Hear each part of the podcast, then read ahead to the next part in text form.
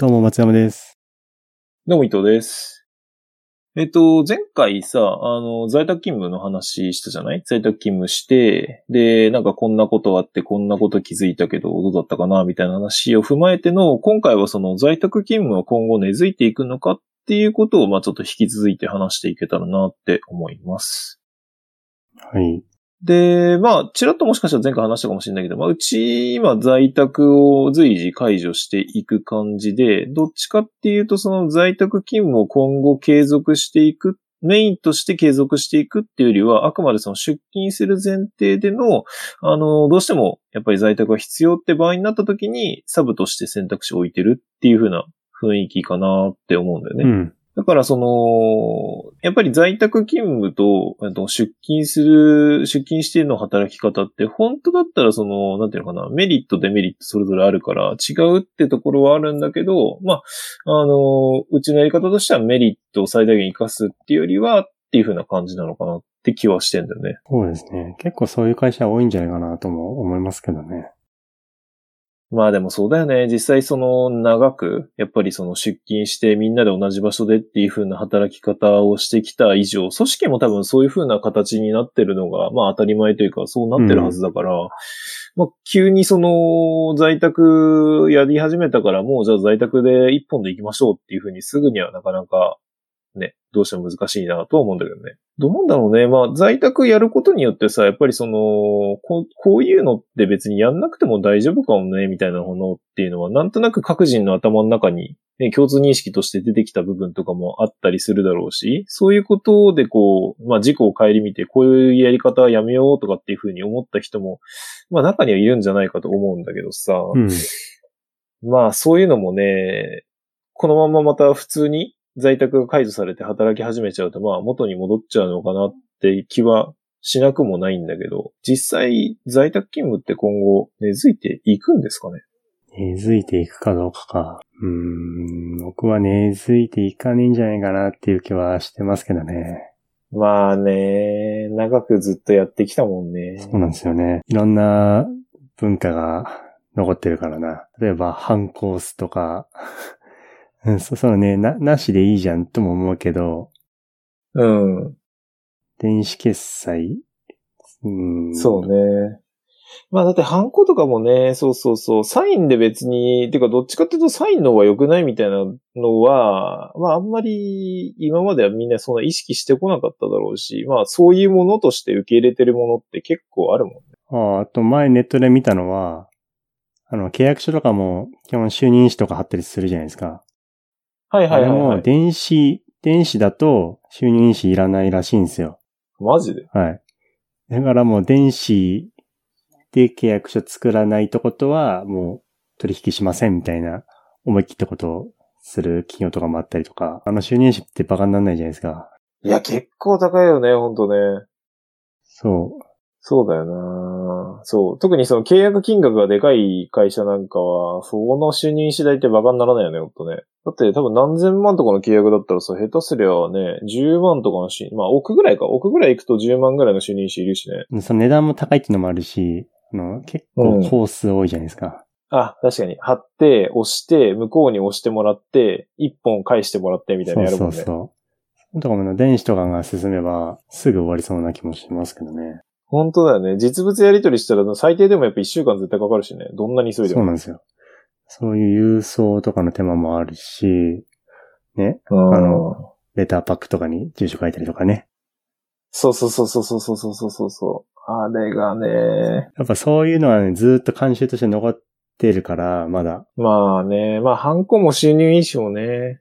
確かにそういう風にやってきて、それで生活している人たちもまあいるだろうから、それ全部なくしたらいいんじゃねって言うと、まあその人たちの仕事どうすんのとかっていうのはあるんだけど、まあ、とはいえね、時代の流れでなんかいろいろ仕事のやり方とかっていうのは変わってくし。そうなんですよ。変わんなきゃいけないとは思うんですけどね。もう結構ね、オンラインとか、ね、クラウドベースとかにまあ移行しなきゃいけないんだけど、そういうのにアレルギーを持ってる人とかも、やっぱりいるし、で、そういう人たちが決済者とかだと、なかなか変わるのも難しいっていうのは現状ではある。まあ、そうね。状況としてやっぱりそういうのにアレルギーっていうか、そういうのはあんまよくわかんないわって人たちが今のところはやっぱ決済賢者でいることがどの企業でも多いだろうしね。企業でも多いし、役所とかも基本そういう感じだから。ああ、だね。なんかなぁ。難しいのかなとも思ったりしますけどね。そうなんだよな。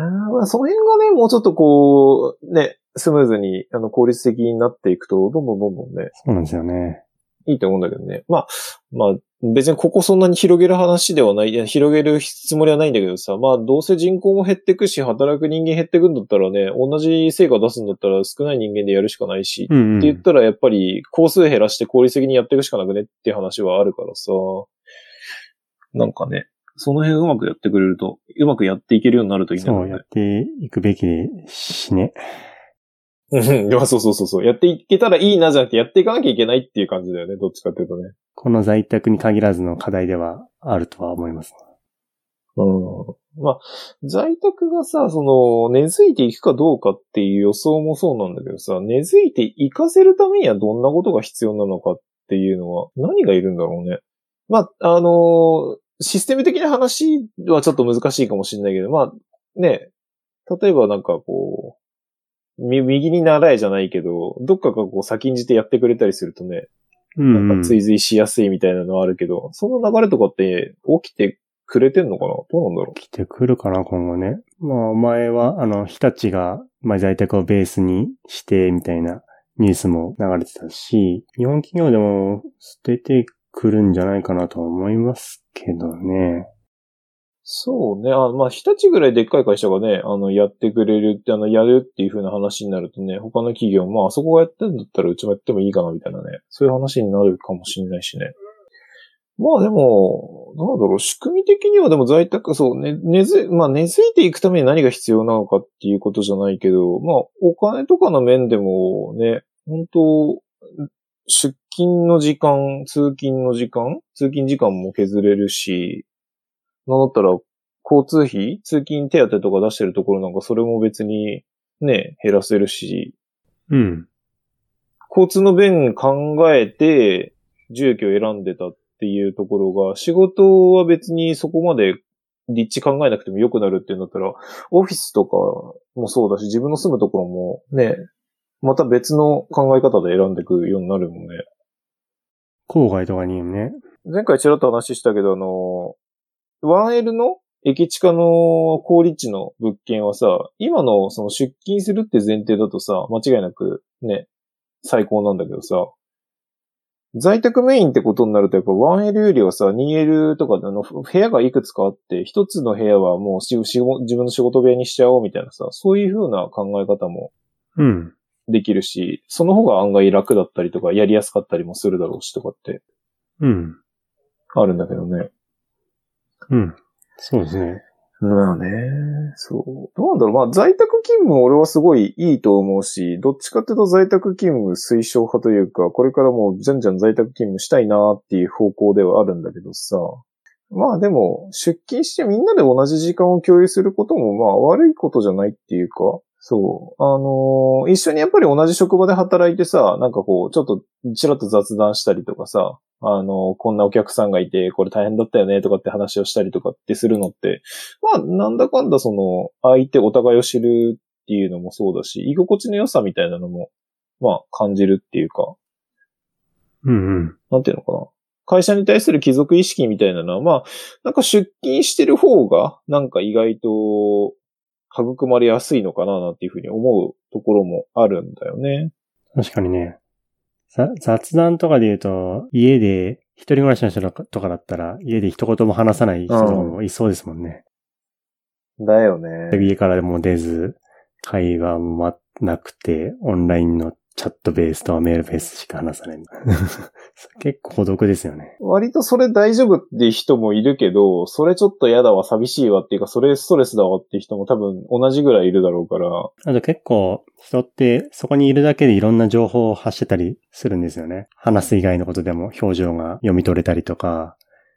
確かにね。なんかね、あるじゃないですか。そういうのが全くわからないっていうか、ちょっとテキストベースとか、画面越しの状況しかわからないから、そういうのにもね、気づけなくなったりするからな。確かに。まあそうだよね。特に、一人暮らしでこんな感じで、まあ1ヶ月、2ヶ月ずっと家にこもりっきりで、でやりとりはテキストオンリーの仕事は終わったら、じゃあ報告だけ出して、レポート出してとかっていう風なやり方だと、まあなんかそれはそれで、ストレス溜まりそうって思わなくもないよね。うん、結構ね、やっぱ向き不向きにもあると思いますね。そっか。まあそうだよな。だから仕事そのものの適性もあるけど、本人にも適性あるなしが多分あるよね、きっとね。在宅は。こう、インドア派で家で過ごしても全然苦じゃないからっていう人は、そんなに変わんないかもしれないけど、外にガンガン毎日飲み歩いてるみたいな人だったら、うん、きつかったりするのかもしれないですね。いや、そうだよね。多分そういうタイプの人きついよね。だって、飲みにも行けない、話にも行けない、一緒に何かするっていうことも難しいとかってなると、なんか途端にね、元気なくなっちゃいそうだよね。そうなんですよ。元気なくなりそうですね。まあ、悩ましいよね、ほんとね。それがこうね、活力になってる人もいれば、それがストレスで嫌で嫌でしょうがないって人はね、もう今それ最高みたいな感じになってるだろうね。そう。ね。多分ね、一長一短あるし、人によってじゃあ状況は様々だと思いますけどね。なあよな。まあそっか、だから結局、在宅勤務が根付いていくかどうかもそうだし、根付いていくためにどんなことが必要なのかって考えたけど、別に根付かせなくてもいいのか。在宅勤務っていうものが選択肢の一つとして、基本普通になっていけば別にそれはいいんだよな、多分。うん、そうですね。別にね、どっちかに絞んなくてもよくて、どっちも選べればいいっていうか、今週はとかで、期間でもいいし、今日はとかでもいいしね。そうだよね。ずっとでもいいし、とは思うし。うん。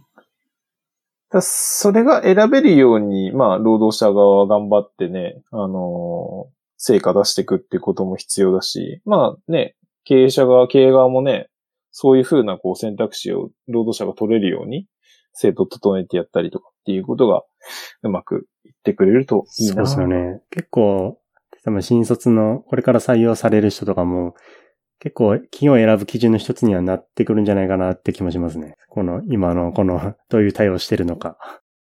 そうね。確かに確かに。ね、そこで選んだりもするんじゃないかな。僕だったら結構選んだりするかもしれないな。これから就活の軸の一つにはなりそうな気もするけど。ああ、そうね。特に今回のこの対応については多分余裕があるかどうかもだいぶその企業そのものに余裕があるか、そういう余地があるかっていうのも結構でかいだろうからさ。いやもうそうは言ってもこれやるしかないわみたいな場合とさ、まあこれを機にね、こういういろんな制度も整えて対応を考えてみるかっていう企業と多分あるだろうから、確かにね、すごい参考になるっていうか、一つの基準になりそうだし、俺も同じね、就活やってるタイミングだったらそういうの多分すごい気にしたかもしれない。そうですよね。なるほどね。いやーまあ、在宅勤務メインでなっていく必要はないと思うんだけど、まあ在宅勤務っていうのがごく普通、当たり前のこととして、まあ社会に受け入れられて、会社としてもね、まあ別にどっちでやったって構わんよっていう話になってくれるとね、うん。どんどんどんどん、お互いにとってメリットがありそうかなって感じはしてるよね。はい。そう思います。そのとこですかね。じゃあ、ありがとうございました。ありがとうございました。